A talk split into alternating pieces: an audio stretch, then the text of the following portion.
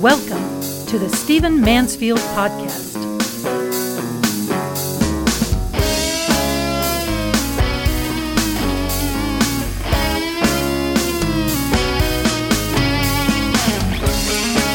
So let's talk about one of the dirtiest words in use in American culture today. What word is it? I imagine you have all kinds of dirty words going through your mind, but the word I'm talking about is the word evangelical. Yeah, I know. I hate hearing that too. But you know, evangelical has become so allied with the religious right, with Donald Trump, with the right wing of American politics, that it is obviously going to be vilified by people uh, of other political persuasions. And so I want to talk about that today and talk a little bit about um, what it means that evangelical has become a dirty word, uh, how it became a dirty word, and uh, what really would have been a wiser course and might be a wise course for the future when it comes to religion and American politics. The word evangelical really is a word that comes from the Bible. Uh, in the original Greek of the New Testament, uh, good news is a word that is pronounced in Greek euangelion. Uh, it's a kind of an EU sound at the beginning. Uh, later generations hardened, hardened up that U and made it a V. So you had words like evangel. You might be aware of a church that's called Evangel Assembly of God or something of that nature. Um, but it comes from that Greek word euangelion, which just simply means good news. So it was a common uh, word used frequently among Christians throughout history. Really, though, about the time that John Wesley became prominent, George Whitefield, the Methodist movement, you began to have a use of that word for a distinct group of people. And these were people who believed in being born again, who believed in a radical commitment to Jesus Christ. Uh, they were people who believed in, in, the authority of the Bible as opposed to tradition. Uh, when it came to faith and practice, you had Roman Catholics, you had Anglicans at the time who tended to appeal to the Bible, but also to tradition, also to the teaching of the church fathers, early church fathers. Um, said, Wesley said, Whitefield said, people of that stripe would have said, no, we can consult tradition, but it's the Bible we need to turn to first. The other thing that distinguished evangelicals, as they began to be called, was that they, they, they believed that other people ought to um, ought, to, ought to believe as they did. And not, they didn't believe that in some militaristic way that they were going to force them, but they were excited about, about what they had found in Jesus Christ. They were excited about what they had found in the Bible. They believed that Jesus is the only way to God, and so they wanted to share that with others. So they were evangelistic. You see the connection between these words. They wanted to reach out to other people, they wanted to tell them about what they had found. And so that's that really is the core of what distinguishes evangelicals. Well, that was the case for centuries, and then about the time that the religious right arose under the leadership of Dr. Jerry Falwell, D. James Kennedy, uh, James Dobson, others around the time of the 1970s, 1980s, the word evangelical increasingly took on a political meaning. And that has continued, and, and most evangelicals didn't mind. There certainly are political implications for what an evangelical believes. Obviously, if an evangelical believes the Bible, believes that God is um, the final authority for every arena of life, believes that the Bible contains um, all, or at least much, of His will for the world, then obviously an evangelical is going to have beliefs that uh, impact politics. And if those beliefs prevail or become prominent, people will speak of evangelicals in politics uh, in, in those terms. And that's pretty much what's happened. Now, the real turning point for us has come with the advent of Donald Trump, the presidency of Donald Trump. In the 2016 election, 81% of white evangelicals voted for Donald Trump half of all Roman Catholics and half of all regular church attenders in the United States. So Donald Trump actually won more of the evangelical vote than did Mitt Romney or George W. Bush uh, etc. So, evangelical now in American culture has become actually more a political term than it has a religious term. If you ask the average person on the street what an evangelical is, they probably would say cynically that an evangelical is someone who voted for Donald Trump. Well, of course, that frustrates those of us who are evangelicals. And by the way, I am an evangelical, and I'll talk about that later. Um, but but but that frustrates those of us who are evangelicals because the political side of evangelicalism, quite frankly, is not its most important part. And we also know that many evangelicals evangelicals did not vote for Donald Trump. Uh, 81% of white evangelicals did, but non white evangelicals did not. Only about 20% of non white evangelicals voted for Donald Trump. And, uh, and other evangelicals who were white, uh, like myself, uh, did not vote for Donald Trump, even though we're conservatives and are glad for him to champion some conservative causes.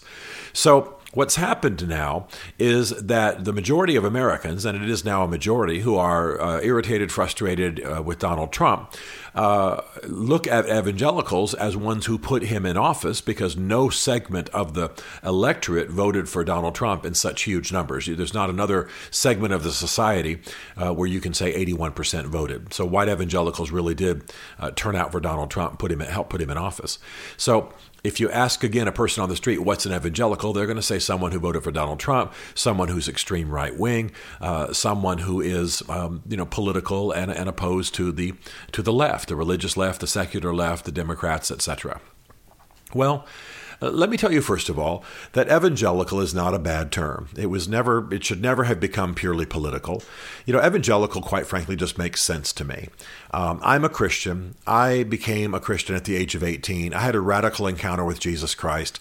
Uh, I began to read the Bible. I understand it has to be interpreted properly. You can't, you know, you can't just take it literally at every turn. You know, there's a sun-clothed woman, for example. Really, is that what is that what we're supposed to understand? That a woman's literally clothed by the sun? No, obviously it's symbolic language. A bunch of times in the Bible, the moon, the stars, the planets fall to the earth. Obviously, this is symbolic language. It doesn't literally happen. So you have to interpret the Bible right. But yeah, I take the Bible as being my authority uh, for living, uh, along with the leadership of the Holy Spirit. Um, and yes, in the same way that if I've seen a great movie or I've discovered a great shampoo or I've discovered a great meal at a fine restaurant, uh, I'm going to tell you about it and be excited about it. Many times in this podcast, I've read a great book. I want you to know about it. I'm eager to tell everybody I can. Of course, I'm going to try to tell as many people as I can uh, about what I found in Jesus Christ. That's what evangelicalism is, and it's that before it's anything political. Okay? Now, there are political ramifications for what evangelicals believe, as I've said earlier, because evangelicals believe in a God, believe in a moral order, believe in the teachings of Scripture, then obviously uh, this is going to have political implications, as do the teachings of Islam or Catholicism uh, or Anglicanism or whatever else a person might believe. Even Buddhism has political implications. So that's natural, that's to be understood. Now, all of that is fine, all of that's understood, but what's happened now is that many evangelical leaders are have have become so political and have so turned in support of Donald Trump uh, that evangelicalism is not only identified primarily as a political movement, but these evangelical leaders have put the gospel, the Christian message on the line in support of Trump. And by the way, this is what I've written about. I'm not trying to sell books, but if you want to delve into this future, my whole book, Choosing Donald Trump God, Anger, Hope, and Why Christian Conservatives Supported Him, is all about this very dynamic what happened in the 2016 election, the perfect storm religiously that put Donald Trump in office, etc. I think you'll find it balanced. I think you'll find it fair. But the thing that concerns me, the thing that really concerns me, is that many evangelical leaders, and by the way, many of these people are my friends, they're people I walk with, um, they were so afraid of Hillary Clinton, they were so traumatized by the Obama years that they engaged in a full throated support of Donald Trump. They began to religiously rebrand him, as I've said many times. They began to talk about him like he was Lincoln, like he's Churchill, uh, like he's, uh, you know, Darius the Great or what have you, Cyrus the Great um, compare him to Reagan, compare him to great saints past, and, uh, and, and really do a religious rebranding. Well, what I know as a student in this area, and I'm not trying to speak down to my friends, these religious leaders, but what I'm aware of is that that has not served either the person in office or uh, the religious leaders and their evangelical family well in the past. Let, let me give you a quick example. I won't go into this long, but I think it's important to talk about the experience of Billy Graham. Now, Billy Graham, uh, fame, of course, eminent evangelist, uh, he'll probably pass from this life in the next few years, and we should celebrate and remember when he does. But what a profound force for the Christian gospel. And uh, and a man known, by the way, as friend of friend of presidents. I track this in several books. Uh, you can read it in a variety of places. Um, first, uh, spent time with Harry Truman. That particular meeting did, did not go well uh, in what ensued afterwards. But from that point on, um, Billy Graham, very much a friend of the president's, very much welcome in the White House, uh, very much a voice of faith. Well, he made the mistake, by his own admission, he made the mistake that many of the religious leaders, um, again, many of them friends, I'm not saying that because I'm trying to, you know, vaunt myself, but I want you to know I have compassion for these people. I care about these people. I'm not just attacking them. Uh, but but but he, Billy Graham made the same mistake that many of my friends who are evangelical leaders made in the 2016 election when when Billy Graham came into friendship with Richard Nixon. He had many conversations with Richard Nixon about faith. Um, he supported Richard Nixon as a result all through Watergate. He even at one point said when the when the Watergate tapes became known but hadn't been heard yet, Billy Graham said, "Look, Mr. the President owns them. He should take them out on the front lawn of the White House and burn them all." I mean, he was making statements like that. Well, Years later, when Billy Graham looked back on his relationship with Richard Nixon, looked back on how he got pulled into supporting Nixon during Watergate, looked back on the conversations that he had, um, he had a different view. He realized he had been played and had stepped down from the lofty pulpit that he had been given as the nation's premier evangelist, probably one of the world, probably the world's premier evangelist. In 1997, he said this. This is Billy Graham. Looking back on those 45 years, looking back on these 45 years later, considering all that has intervened, I wonder whether I might have exaggerated his, that's Richard Nixon's, spirituality in my own mind. He said, but in my presence, he always made reference to his mother and the Bible that she loved so much.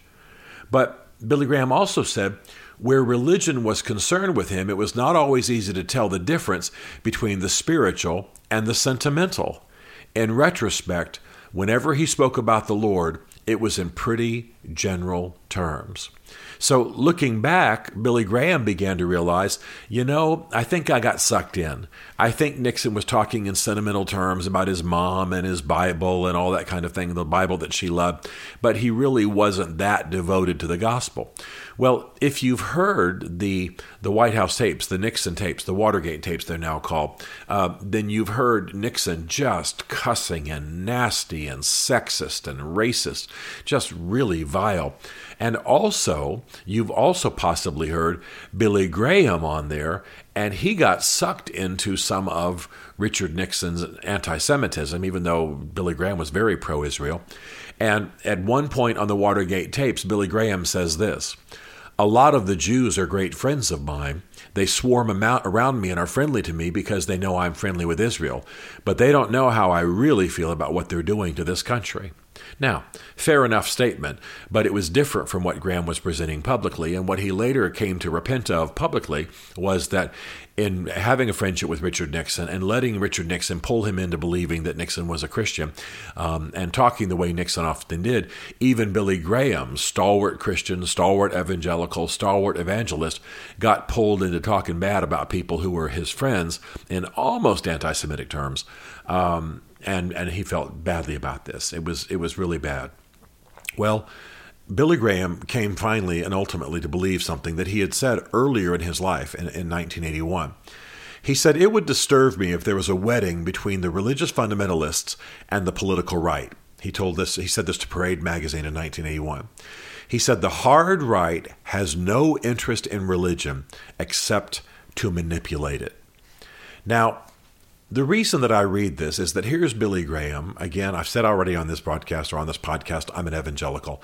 So I honor Billy Graham. I'm grateful for his life. I'm grateful for his impact. I actually, by the way, worked with him briefly um, when, when he was doing a crusade in Nashville, where I was a pastor years and years ago.